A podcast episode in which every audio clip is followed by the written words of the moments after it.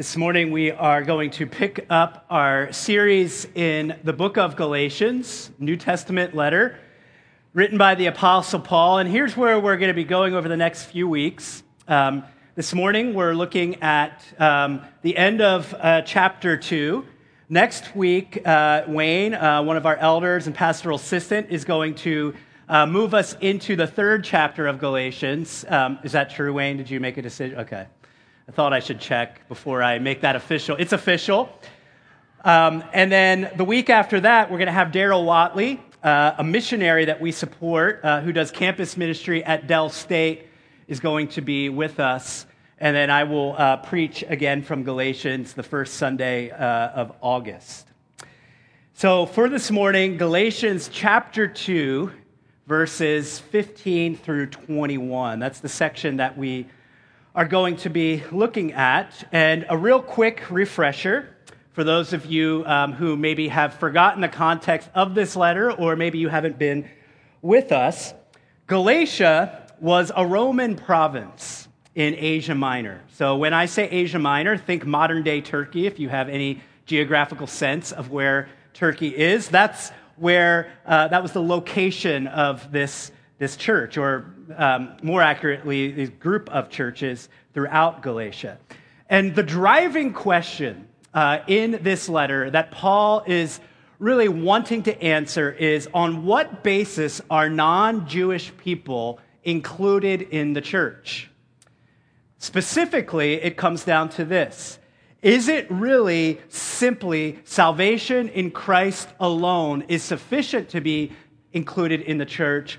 Or is it salvation in Christ, faith in Christ, plus essentially becoming culturally Jewish and following all of the Jewish uh, customs? That's the question that is in the background. There was a group um, in Galatia. Uh, we refer to them, or, or scholars refer to them, as the Judaizers. The Judaizers were creeping into the church saying, okay, yes, Jesus is really important. Jesus is part of the equation or part of the formula, but guess what, non Jewish people? You actually do have to essentially become Jewish. You have to embrace Jewish customs and follow um, things like circumcision, dietary restrictions, and all that is included in that. And Paul is wanting to write to say, no, absolutely not. The formula is not Jesus plus anything else, it's Jesus plus nothing. It's Jesus alone. And so we could think about it this way Paul's writing to these, this young church, these young Christians, to call them out of danger, to warn them of this, to call them back into the beauty of the gospel faith in Jesus Christ alone. Let me read uh, verses 15 through 21 for us. And um, two weeks ago, we uh, got into the overall context, really, of this passage. Uh, Paul, the writer of this letter, and Peter, who was another uh, apostle, had basically a, um, a confrontation. It was a confrontation.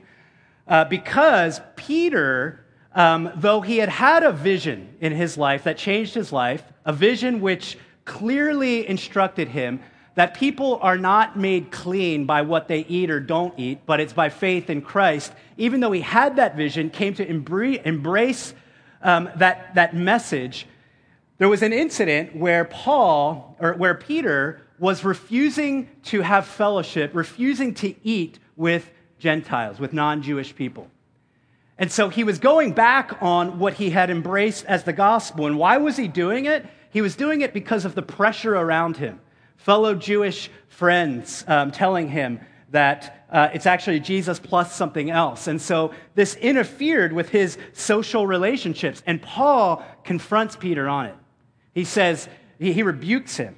He says, You are in the wrong. You need to bring yourself into alignment with the truth of Jesus. And the truth of Jesus changes everything and actually uh, empowers you to love people who are different from you and to have table fellowship with them. So that's the, the context of these verses. Paul writes this beginning in verse 15. Um, and you can think, especially here, he, he's still kind of speaking to Peter. We ourselves are Jews by birth and not Gentile sinners. Yet we know that a person is not justified by works of the law, but through faith in Jesus Christ. So we also have believed in Christ Jesus in order to be justified by faith in Christ and not by works of the law, because by works of the law no one will be justified. Paul is wanting to make sure that he's clear here. Verse 17. But if, in our endeavor to be justified in Christ, we too were found to be sinners, is Christ then a servant of sin? Certainly not. For if I rebuild what I tore down, I prove myself to be a transgressor. For through the law I died to the law, so that I might live to God. I have been crucified with Christ. It is no longer I who live, but Christ who lives in me. And the life I now live in the flesh, I live by faith in the Son of God, who loved me and gave himself up for me. I do not nullify the grace of God, for if righteousness were through the law, then Christ died for no purpose. There's a lot of confusing stuff in there. So if you feel a little confused, that's okay. I don't know if I should tell you I'm still a little bit confused about some of the stuff in here. I don't know if that helps or not. Um, but I do know this we're going to need the help of the Holy Spirit. So let's now pray and ask the Holy Spirit to teach us from the Word this morning. Holy Spirit, we're grateful that this is just not uh, an exercise that we enter into with our own wisdom, with our own resources, but you are with us, your people.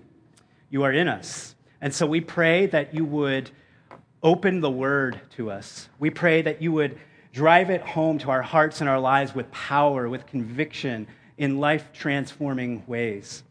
And we trust that you're, you, you are able to do this, that you're able to come and find us in our personal stories this morning, wherever we are, believing, disbelieving, unsure of what we believe Teach us the word so that we might see Jesus and live our lives more fully for him. We pray in his name. Amen. Walter Hooper was a friend of C.S. Lewis. C.S. Lewis is no longer living, but he was uh, a Christian who was a writer and thinker. And Walter Hooper, C.S. Lewis's friend, told the story once about a conversation that he and C.S. Lewis had together. And here's what Walter Hooper shares about that conversation. One day, he and I were speculating as to what would happen if a group of friendly and inquisitive aliens appeared and asked what Christianity is. Have you ever had this conversation? No? I have this conversation at least like once a week. Not really, I'm kidding.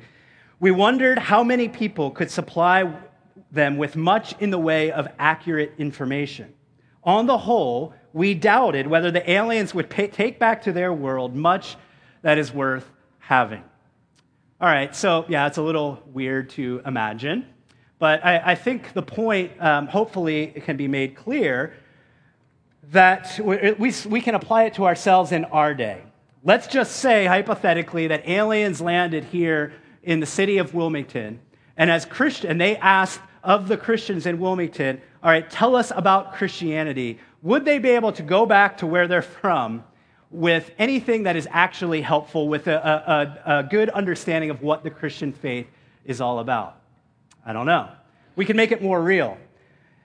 As our neighbors around us, our, believe, our, our neighbors who do not embrace the Christian faith, as they ask the church, as they ask us questions about the Christian faith, are we able to supply them? So we're not talking about aliens anymore, we're talking about actual real people that live among us would we be able to supply them with answers that actually are comprehensible, understandable, and um, could possibly lead them down the road of understanding what Christianity really is?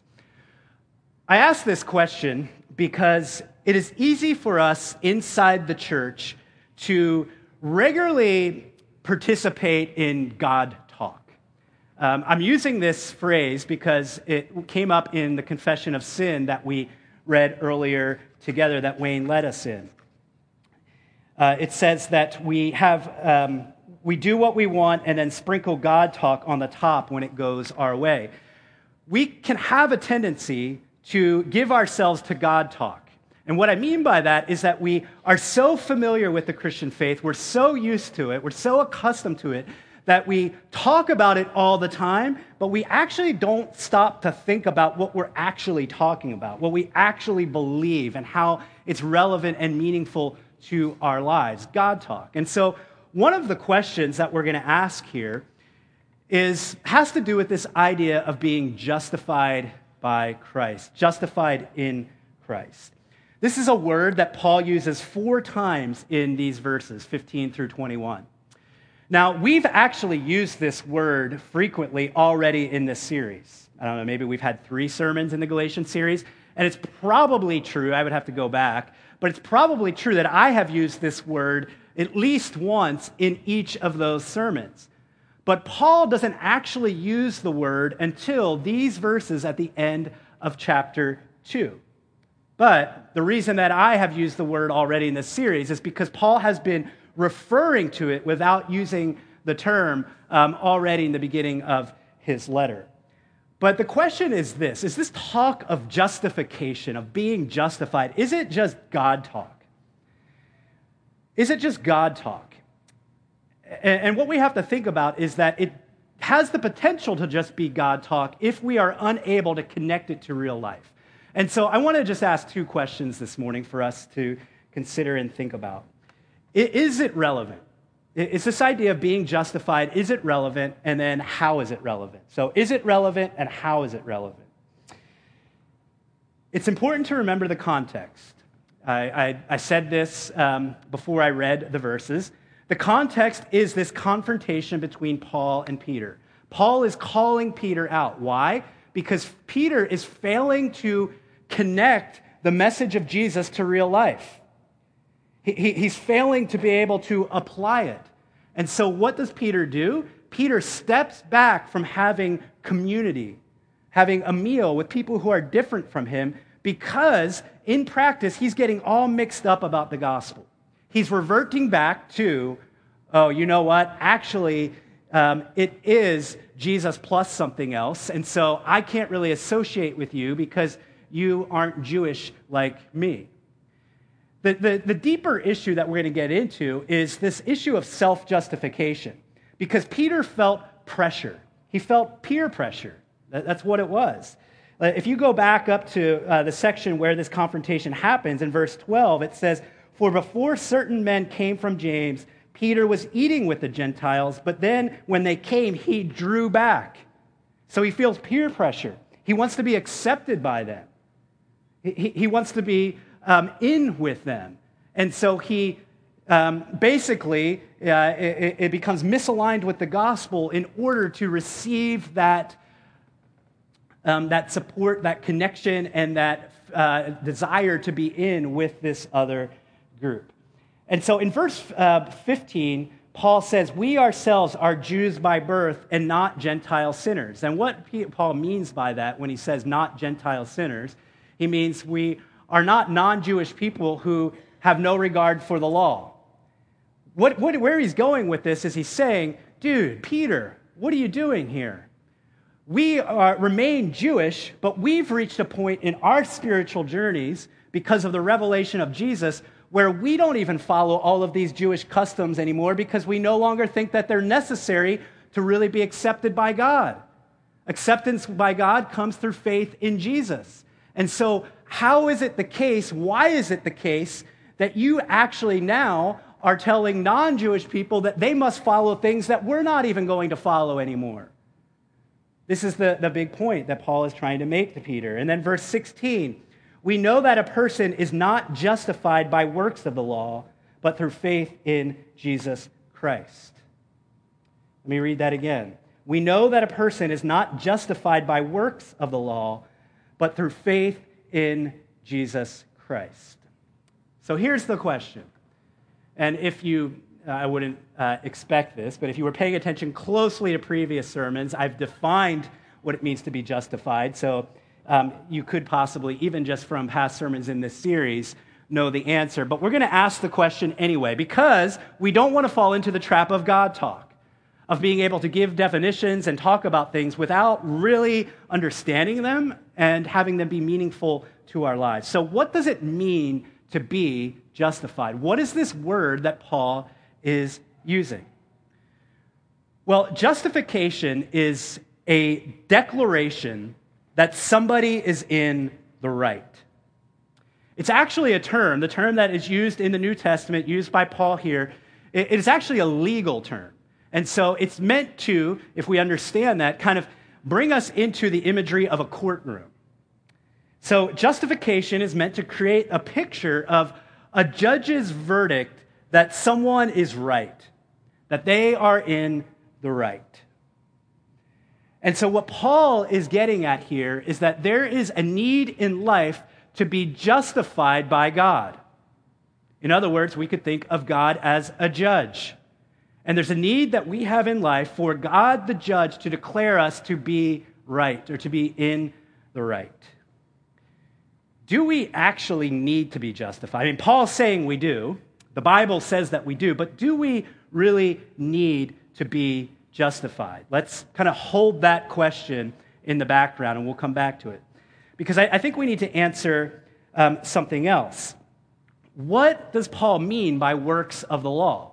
So a person is not justified by works of the law. So um, he, here's the kind of context of the argument here. There is a need for us to be justified. That's kind of in the background. That's Paul's assumption. He's presuming that. We have a need to be justified before God but we have a tendency to justify ourselves by works of the law.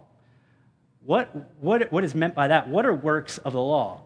Well, works of the law would include things like circumcision, food laws, uh, various, following various festivals in the Jewish calendar. And so Paul is saying that a person is not declared to be right, a person is not declared to be in the right based on their ability to follow all of these commands and laws and restrictions. In other words, to, to, to, begin to make it more practical, maybe for us, more relevant to our lives, we do not become right with God based on human effort. We do not become acceptable to God based on obeying a standard or a moral law. All right, let's hold that in the background now. We're holding a lot of stuff in the background. We're going to tie it all together here in a moment. What then is faith in Jesus Christ? Because remember, Paul's argument is this a person is not justified, so he's presuming, he's assuming that we need to be justified. A person, though, is not justified by works of the law, not by human effort, not by following a moral code or standard, but through faith in Jesus Christ. What is faith in Jesus Christ? It's the opposite, right? It's the opposite of depending on human effort to justify ourselves, to try to make ourselves acceptable to God. The opposite of justified is condemned. That, that's helpful for this conversation. Um, biblically speaking, the opposite of justified is condemned. And so, what Paul is saying is that in Christ, though we actually are sinners, though we actually are um, fallen, though we actually are um, rebels against God, we are not under condemnation through faith in Christ. God accepts us despite our sin. The point is this that we are not acceptable to God because we actually become righteous. So if you are a Christian this morning, there is a sense in which you are righteous, um, but it's not because you have arrived in your ability to perform in life, to obey God's commands. You are righteous because Christ's righteousness counts as yours through faith in him. All right, now let's all that remember all that st- I can't even remember all the stuff we have floating in the background. How are we going to do this? We'll do our best. Is this God talk? And, so maybe we're following along with Paul's argument, and we could say, all right, I, get it. This argumentation makes sense, it's comprehensible, it's clear, but this is like church stuff. It's Bible stuff, it's God stuff. Not exactly sure how it connects to actual living throughout the week. I uh, came across uh, an article. It was kind of a review of a book, but not really a review. It was just talking about, actually talking about the relevance of this study that was done. And the, the title of this article was this Justifying Regrettable Actions in Self and Others, a Human Tendency? Question mark. So, justifying regrettable action in self and others, a human tendency? And the person writing the article says this one of the most relevant considerations of self justification from a psychological perspective is this work that they're talking about. But then they say this what the authors suggest is that most of us have a difficult time admitting mistakes. And even when faced with evidence, will defend our position with self justification. So I actually shared an example of this two weeks ago, how this plays out in um, a variety of relationships, including my marriage, where I will be maybe in a disagreement with someone. Um, and at some point uh, in the course of the conversation, I realize that that person is right and I am wrong. But guess what I do sometimes? I continue to argue my point because I do not want to admit that I'm wrong and I do not want to be perceived as wrong by the other person. That, that, that actually is what is being talked about here.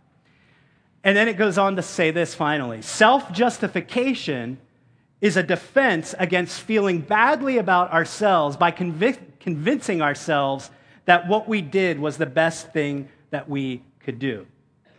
So, is what Paul is talking about here, this importance of justification, of the need to be justified in Christ, is it simply just God talk? I don't think that it is.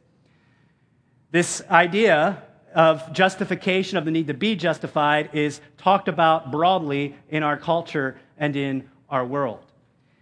And we personally, individually, know this to be true.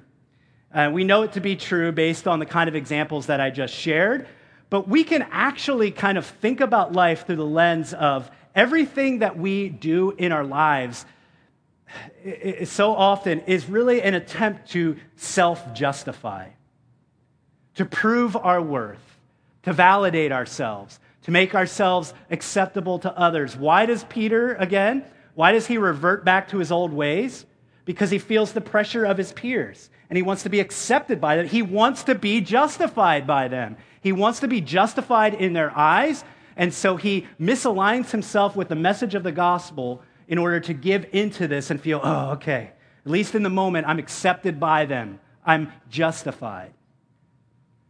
Justification, the need to be justified in Christ, is not simply God talk, it's real talk. And you see, when we actually are connecting the truths of Scripture, the truths of the biblical story to life, God talk is the same thing as real talk. God talk is the same thing as real talk because the biblical story presents us with the true story of the world. The biblical story draws us into how life works. It tells us the truth about God, it tells us the truth about ourselves, and it tells us about the truth about the world in which we live. And as we um, gain a more accurate understanding in all of those things and we live in light of it, we begin to flourish as people. We begin to find our strive our stride in life because it's what we are actually made for. And so, this talk of justification is not simply God talk, it's real talk because it is authentic God talk. Now, this general need of the human condition to be justified is not just general. And here's what I mean. Like you, just in sharing my story, my examples with you of how I sometimes defend what I know is actually not real or true in order to be justified in my own eyes or maybe sometimes in the eyes of others. You can, pro- you can relate to that. You can resonate with that. And you probably, in those moments, maybe still are like filling in the blanks for yourself. Oh, yeah, I did that this past week in this conversation, or I'm doing it in this area of life. But, but that's all kind of general, uh, you know, in the sense that we, we all know that to be true because it's the human condition. But then it gets more specific because each of us has our own personal stories. And in our personal stories, we have done things, haven't we? We've done things that we're ashamed of. We've done things that have brought harm to us, that have brought harm to others. But not only that, in our stories, people have done things to us. People have done things that have hurt us. And so, you know, it could be that you, you, part of your story is the rejection that you have because you never felt the love and acceptance of a father or a mother. Or maybe you um, uh, uh experienced rejection from a spouse or somebody that you deeply loved, or maybe it's that you long to be in a relationship and you're currently not. And, you know, I, I could come up with a whole list of things. But you see, it, it gets specific. The need to justify ourselves gets specific. And so, what I'm saying is, is that, generally speaking, this is true for all of us as fallen human beings in this world. We were made for relationship with God. We were made to find our identity in who God tells us we are. We were made to experience the depths of God's love for us in such a way that we are actually transformed daily and we bask in that love. And that love frees us to love others authentically. That's what we were made for. But because we are fallen, that we've fallen out of relationship with God, we are separated from Him because of our self justifying ways, because of our sin.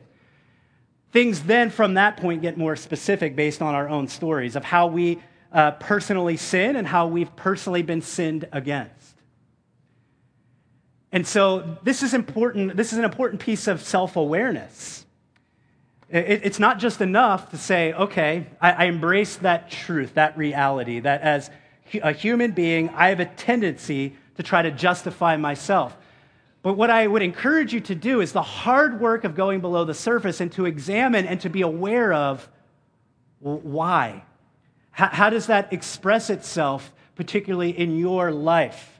What is it that you're constantly warring against, constantly battling against, um, in order, in an attempt to prove yourself, to validate yourself, and to ultimately justify yourself?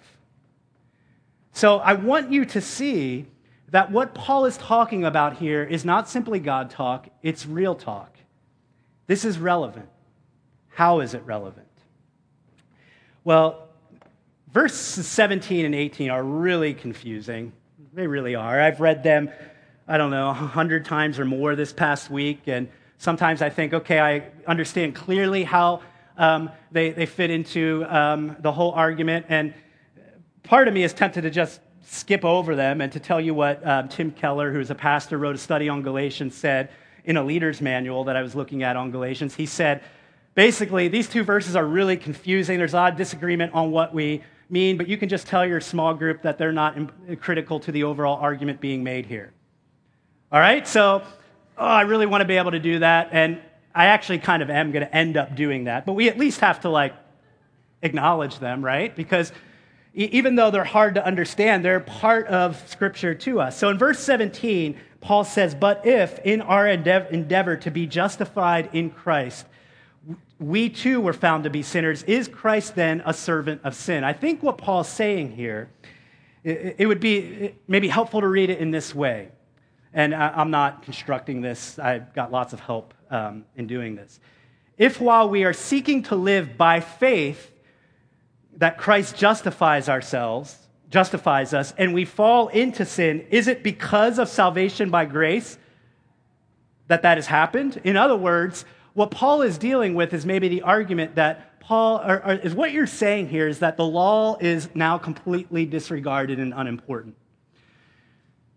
We, we, it's helpful to make a distinction. We've been making this probably in every sermon in this series between the, so in the Old Testament, Israel's law, um, we can maybe helpfully kind of divide it up into different categories moral law, ceremonial law, and civil law. Civil law, as you might guess, uh, applied to how Israel functioned as a society. That was specific to them at that point in, redemp- in, in history, in the, the Bible, in the Old Testament.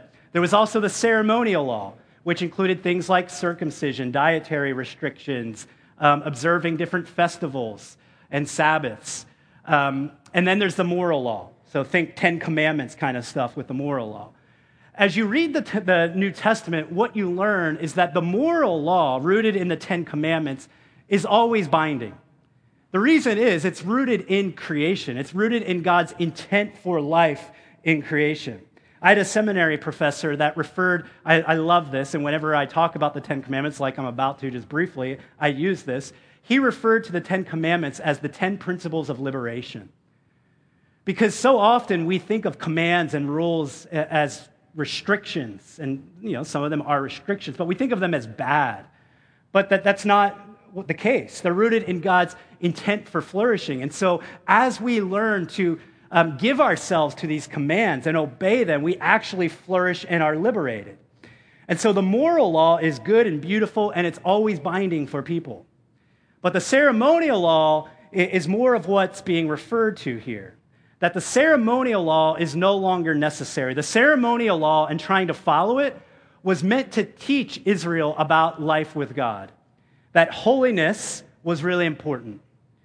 Being acceptable was really important. That God is holy and he desires for his people to be separate. But now, with the coming of Jesus, uh, what the apostles and the New Testament writers are trying to communicate is that Jesus now is the fulfillment of all of that. You don't have to try to um, obey all of these things to have acceptance with God, and that actually was always true. But you don't have to obey these things to find acceptance with God. Rather, it's faith in Christ alone. And so Paul's not saying that the law um, altogether, every category of the law is no longer relevant. The moral law is still relevant. And so he's saying that just because I'm saying that certain parts of the law are no longer relevant and binding to you does not mean that you can then say, oh, it's all about faith in Christ, so I can live however I want. That's not what Paul's saying. And in verse 18, um, he says, for if I rebuild what I tore down, I prove myself to be a transgressor. Now, I'm even less clear on what um, is meant in this verse. It could be that if um, Paul begins hypothetically, if he were to go back to trying to live by the works of the law to prove himself, um, that ultimately what would happen would be the law would expose him, his sin as a transgressor. Transgressor. I'm not exactly sure on that. So um, here's the point it's not crucial to the overall argument, so don't worry about it. Not really, but um, can we? Is it okay if we get to verse 19 now? For through the law I died to the law, so that I might live to God. For through the law I died to the law, so that I might live to God. What does this mean? Again, it can't mean that we no longer are meant to obey the law of God. If we read the rest of the New Testament, that's clearly not the case because Paul is calling us back to certain commands that we are to obey um, as we walk in God's way. What Paul means is that he died to relating to the law as a way of making himself acceptable. In other words, he died to relating to the law in a way to be saved. The way that he relates to the moral law now is because he has found acceptance by God through faith in Christ, because he now has experienced the love of God, he is free to live out the commandments of God. He doesn't use the commandments of God to find favor in God, but because he has favor with God, he lives in light of the commandments of God.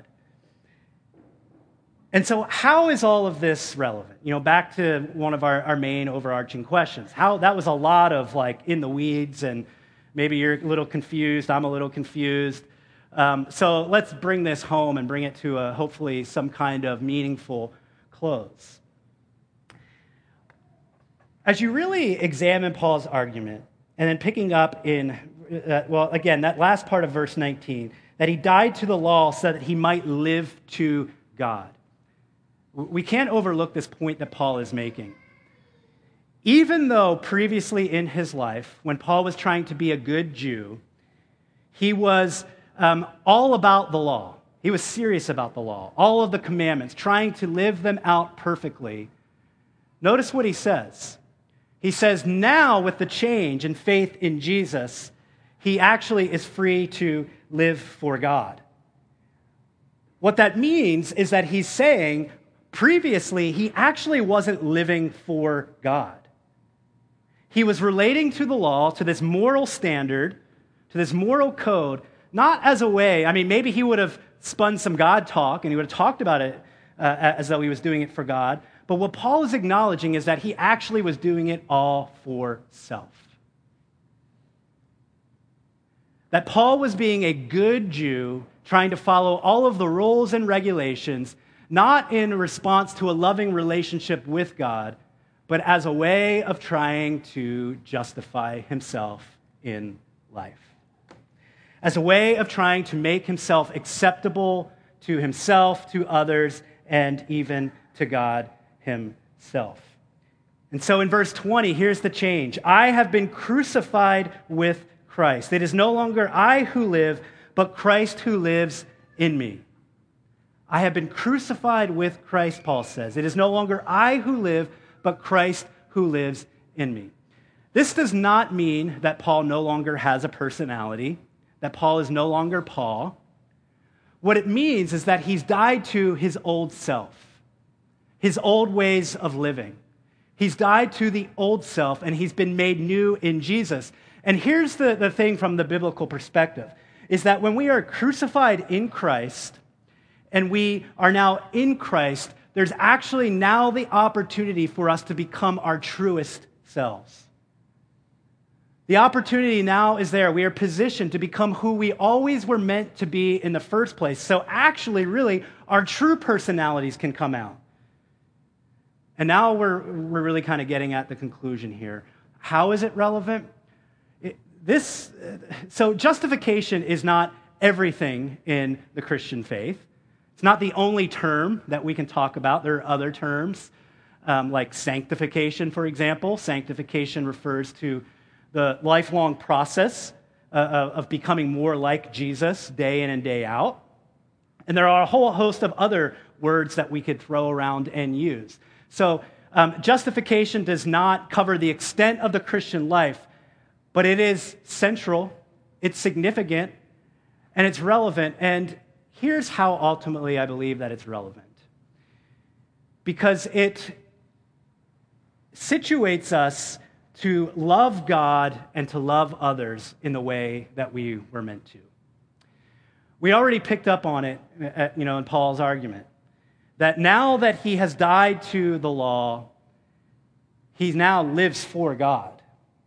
Because he's now experienced the true depth of God's love for him in Christ. And that's what's beautiful um, as we go down. Paul says, I now, the life I now live in the flesh, I have, I live by faith in the Son of God who loved me and gave himself up for me. So even though justification takes us into the courtroom imagery, the courtroom scene, that's not the extent of the Christian faith either. Terminology like love is central. Justific love is part of the idea and theme of justification that Christ gave himself up for us because he loved us. So I want you to, to think about that in your own personal story for a moment as you maybe think about some of the stuff that you've done and some of the stuff that has been done to you. When God made you alive in Christ, and at that moment he declared you to be right because of your faith in Jesus, he did not do so kind of like plugging his nose, moving near to you, like, ugh, all right, I'm going to do this for you, but I can barely stand. Love. Christ willingly gave himself up for you, knowing the fullness of your story. He did so in love. He moved near to you in the stench in the hurt, in the pain, the grief, in all of it. And he gave himself up for you. And when we grow in this understanding of who God is, how he relates to us in Jesus, it expands, as we experience the love of God, it expands our love for God. And so we don't have an attitude of, oh, this is awesome. I love this faith because it tells me that I can uh, believe and be good with God, but I can live however I want. That's not the case. And, and really, that should not even, as we're tasting of the love of God, that should not even begin to make its way into our thinking. Rather, because of the love of God, our posture, our attitude should be I want to walk in God's ways. I want to submit myself fully to God's intentions for me because I know He loves me and it's what's best for me. And so, justification has a personal dimension, but it also has a social dimension. And that brings us back to the content. We talked about this the last sermon in Galatians. It has a social dimension because the overall context here still remains Paul's confrontation with Peter. How is it that we can grow in our ability to love others well, especially those who are different from us? How do we grow in that? I want to suggest to you that the, the strongest motivate, the most powerful motivation is to come back and rest in the fact that you are justified freely in Christ.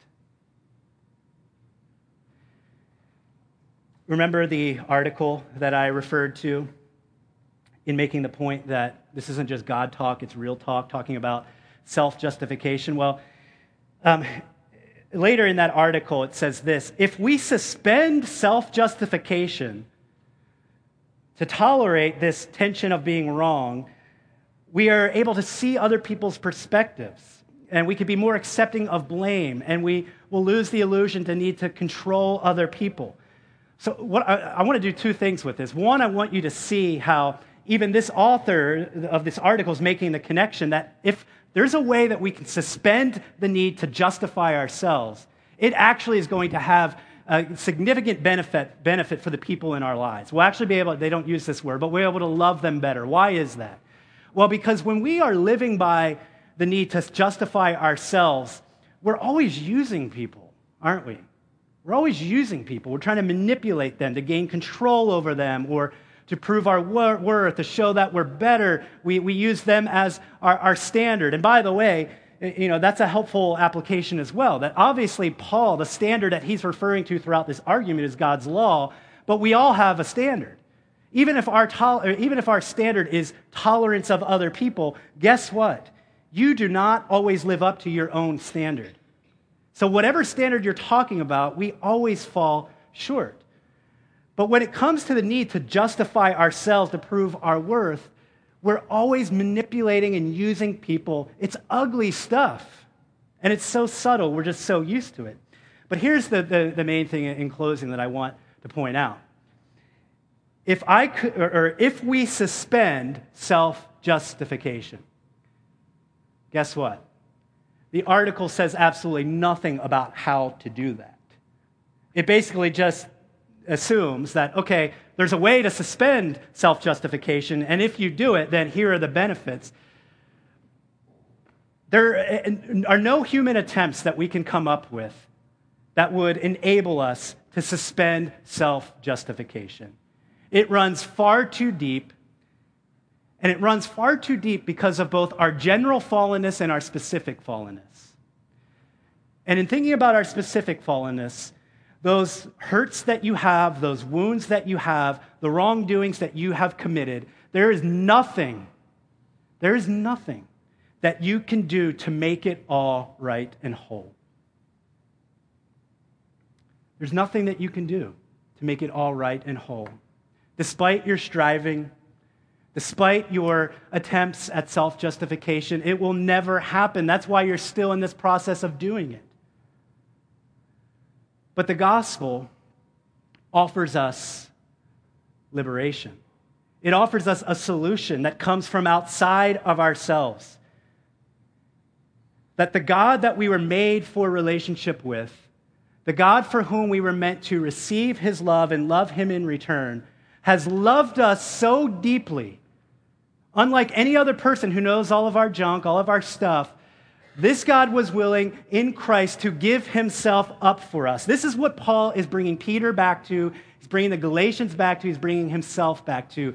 The love of God expressed in Jesus. That you can sit with all of the extent of your brokenness and damage, your wrongdoing and the wrongdoing done against you. You can sit with all of that and rest in the love of God because of what he's done for you in Christ. It is no longer held against you. And that is why Paul ultimately brings it back to identity.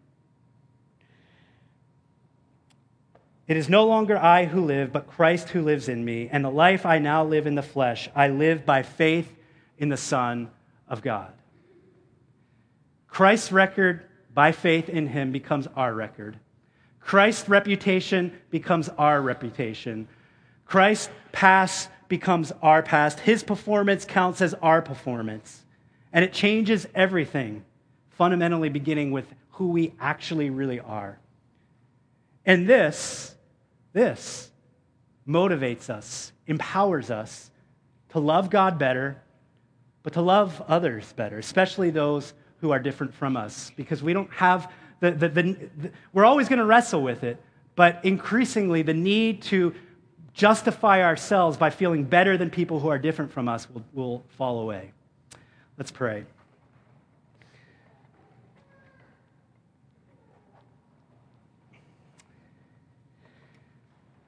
Father, we want to express our thanks for your word, for how detailed it is, for how deep it is, for even those places that are a little hard to understand. That's life. Life is not always easy to understand. Life is so complex that we shouldn't expect for your revelation to us of how life works to always just be simplistic because that's not life. And so, thank you for speaking truthfully to us. And thank you that there's no disconnect between God talk and real talk, that they're all the same because your word tells the true story of life. We thank you for your word, but we also thank you for Jesus, your word in the, in the flesh. We thank you that he gave himself for us. And we thank you that by faith in him, we no longer have to play the game of self justification, but we can rest in the justification that is ours because of what you've done. I pray that you would unpack for us all of the ways in which this is relevant. I pray that we would experience in our actual lives all of the ways in which this is meaningful and changes us. And I pray that we would grow in our love of you and neighbor as a result. We pray in your name, Jesus. Amen.